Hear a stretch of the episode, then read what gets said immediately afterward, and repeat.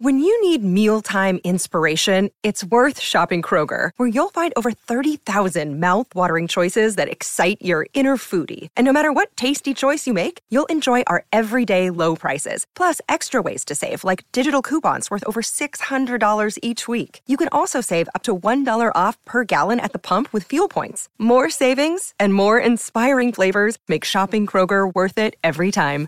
Kroger, fresh for everyone. Fuel restrictions apply.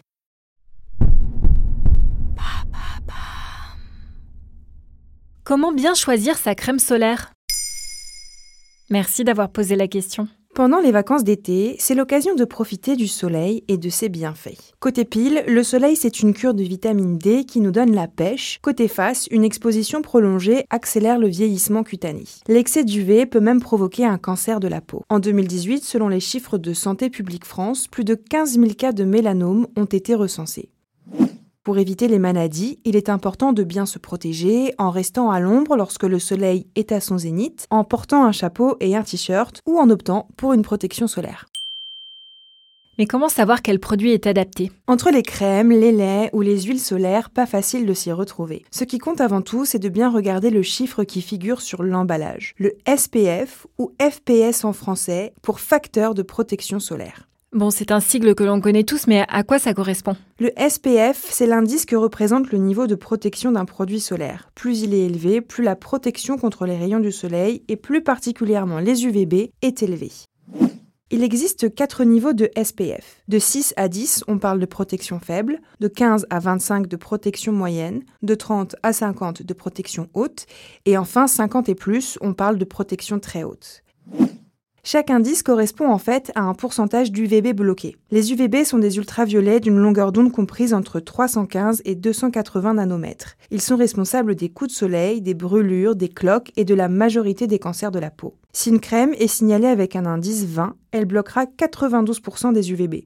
Un indice 30 en bloquera 95% et un indice 50 et plus 98%. La mention d'écran total n'existe plus car il est impossible de bloquer à 100% les UVB.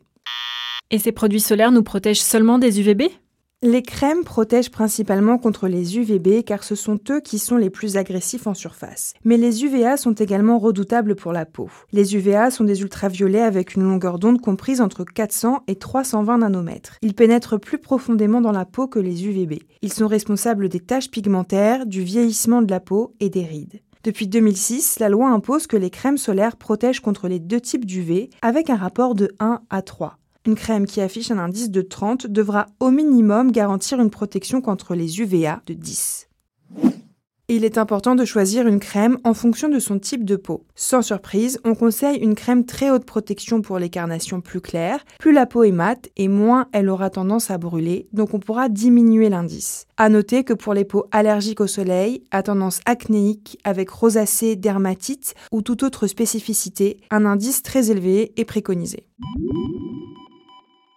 À quelle fréquence doit-on en appliquer? La durée d'efficacité du produit dépend de votre peau. Mais en règle générale, on conseille d'appliquer de la crème toutes les deux heures et après chaque baignade. Il faut aussi en appliquer très généreusement. En effet, pour calculer l'indice de protection d'une crème solaire, les laboratoires soumettent leurs produits à un test qui prévoit l'application d'une quantité précise de crème, 2 mg par centimètre carré de peau.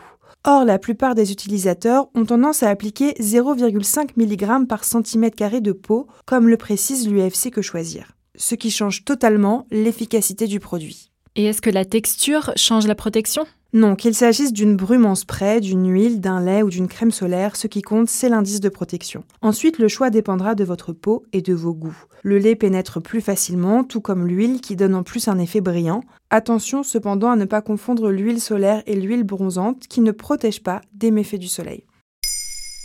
Maintenant, vous savez, un épisode écrit et réalisé par Olivia Villamy.